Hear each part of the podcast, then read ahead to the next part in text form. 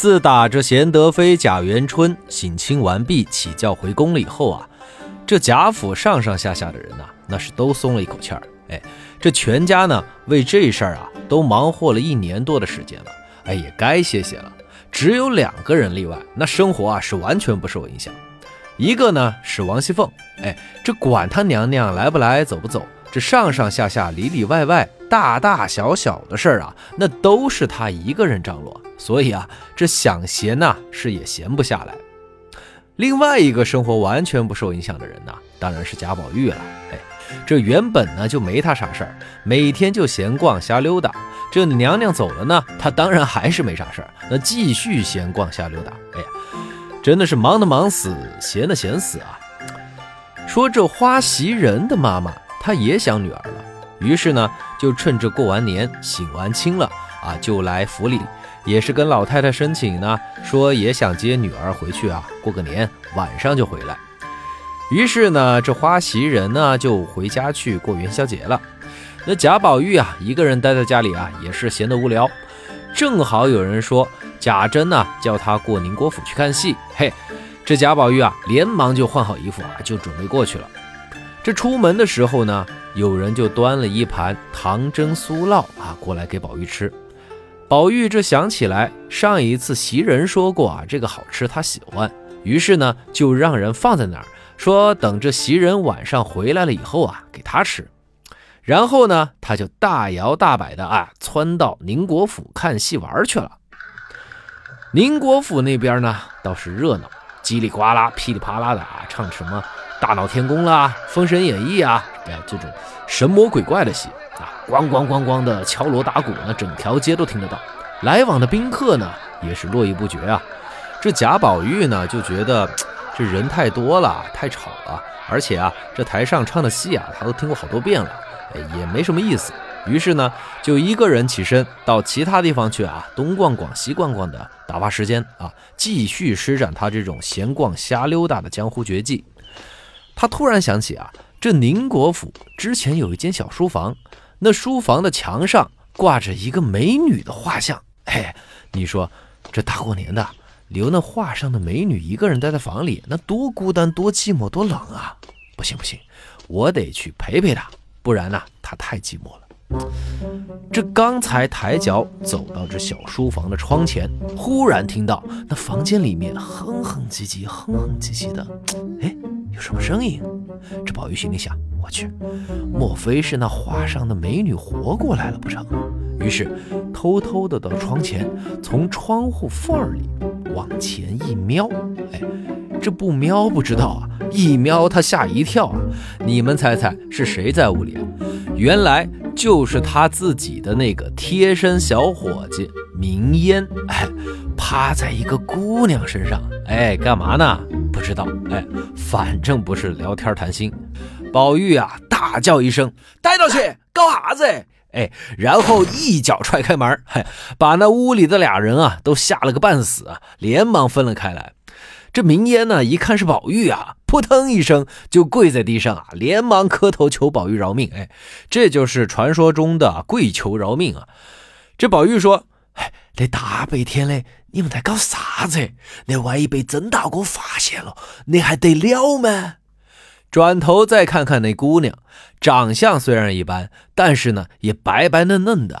正是因为皮肤白嫩，所以啊这脸红的就像那猴子屁股一样，面红耳赤的低着头，吓得直哆嗦啊，也不敢说话。这宝玉连忙说：“哎呀，你还在那爪子吗？你还不快跑！”那姑娘一听，连忙滋溜一声就跑了出去。宝玉大约是害怕吓到那姑娘了啊，连忙冲到门口，大声说：“哎，梅儿，梅儿，你你放心，你放心，我绝对不得给别个说。”哎，嘘，二爷，二爷，你你你这么嚷嚷，不是所有人都听见了吗？宝玉愣了一下，然后转过头来问明烟：“哎，这个梅儿好大了？”我我也不太清楚，大大概就十六七岁吧。哎，你们不是在耍朋友吗？他好大了，你都不晓得？嘿，你龟儿啷个回事哦？嘿，那他叫啥子名字？你晓得不呢？哎，这个当然知道了。哎哎，二爷，不瞒你说，他这个名字啊，怕是你这辈子都没听说过。说他娘在生他的那天啊，做了个怪梦，梦到了一个符号，就是那佛家里面的那个万字符啊。所以啊，他娘就直接用这个符号给他取了个名儿，就叫做万儿。嘿嘿嘿，那还有点意思嘎。哎，那他以后的命肯定有点好哦。嗯，哎哎，小爷，呃，你你你怎么不看戏啊？跑到这里来了？哎，那些戏，哎呀，飞天炫火的都看了百八十遍了，哪个想看嘛？哎呀，我都想出来走哈儿，结果呢就把你们两个碰到起了。真，是，都晓得搞些偷鸡摸狗的事。哎呀，算了算了，你说我们这会儿到哪儿去耍呢？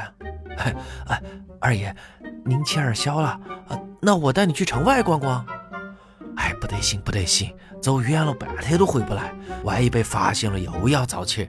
哎呀，不找点熟悉的，又在附近的地方，哎。这样，就算他们找我们，我们还可以马上颠转回来。呃，可是这又熟悉又在附近的地方，这到哪儿去找啊？嘿，我晓得个地方。哎，我说，我们不如去找你花姐姐去。哎哎，你莫误会哈，是花袭人花姐姐。哎，我们走她屋头去，看她这会儿在搞啥子。哎，对哈，袭人姐姐她家就在这附近嘛。哎，不对啊，二爷。这这去了他家，那不是袭人姐姐又要批评我拉着你到处跑了？哎，你怕啥子？哎，这不是有我在吗？走。于是这两人就偷偷摸摸牵了匹马溜了出来。这袭人家呀，离贾家的确不远，两个人啊，一会儿骑马就到了。明烟先下马，走到院子里去，叫着花袭人的哥哥。这花袭人的哥哥呢，叫做花自芳。哎。他听到外面有人叫他，于是呢就探头一看啊，结果吓一大跳，连忙冲出去，把宝玉从这马上给扛了下来，走进院子，对着屋子里面嚷道：“宝玉来了！”哎，这花袭人一听，连忙冲了出来，一把拉着宝玉问：“你怎么来了？”宝玉说：“我这不是闷得慌吗？我来看看你在干嘛呢。”这袭人一听啊，原来没有什么要紧事儿啊，也就放了心。于是呢，笑着说：“你们两个就知道胡闹，万一路上有个什么闪失，磕着了碰着了，可怎么回去交代啊？”明恩，你说是不是你教唆的？嘿 呦，宝二爷，我说什么来着？这口黑锅啊，又得是我来背不是？要不然咱们回去得了。旁边的花子芳一听，连忙说：“哎。”这来都来家里了，咋能回去呢？快进屋坐，进屋坐。一进屋，宝玉就看见这房间里坐了三五个姑娘啊，大约是袭人的姐姐妹妹们啊。这些姑娘们呢，一见贾宝玉进来，就都连忙低头不说话了。袭人的母亲和哥哥花子芳连忙招待贾宝玉啊，上炕坐着，又摆水果、花生、瓜子儿，又倒茶倒水的。这袭人说。妈，哥，你们也别忙活了，摆了也是摆摆。这位公子哥啊，可是不能随便在外边吃东西的。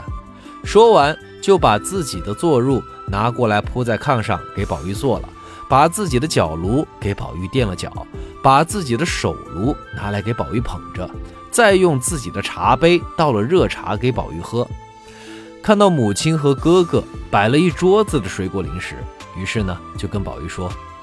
既然来家里了，好歹也尝一点东西，也算是没白来。说着，就挑了几颗松子儿，剥好以后啊，递给宝玉吃。这贾宝玉呢，看见袭人两眼开始发红了，于是就问：“这好好的，又哭什么？哪里哭了？刚刚揉眼睛揉的。哎，你过来就过来，还换这么身衣服，周武正王的，就没人问你？”宝玉笑着说：“嗨，这是去甄哥哥家里看戏换的。哦，那就好。哎，你坐一会儿，还是赶快回去吧。不是不欢迎你，像我们这样的人家，终究不是你该来的。啊，那我们一起回去吧。家里我还给你留了好吃的呢。嘘，小声点儿，别被我家里人听见了，我还想多陪他们一会儿呢。说完，伸手就把宝玉脖子上的那块通灵宝玉给取了下来。哎，跟屋子里的那几个姐姐妹妹们啊笑着说：“你们之前呀，不是都嚷着想看这通灵宝玉吗？今天呀，就给你们好好看看。”说完，就递给其他人，相互传着看了。末了，又给宝玉重新挂好。随后，因为害怕在路上被其他人看见，这袭人就让他哥哥花子方去雇了一乘轿子，送宝玉回家去了。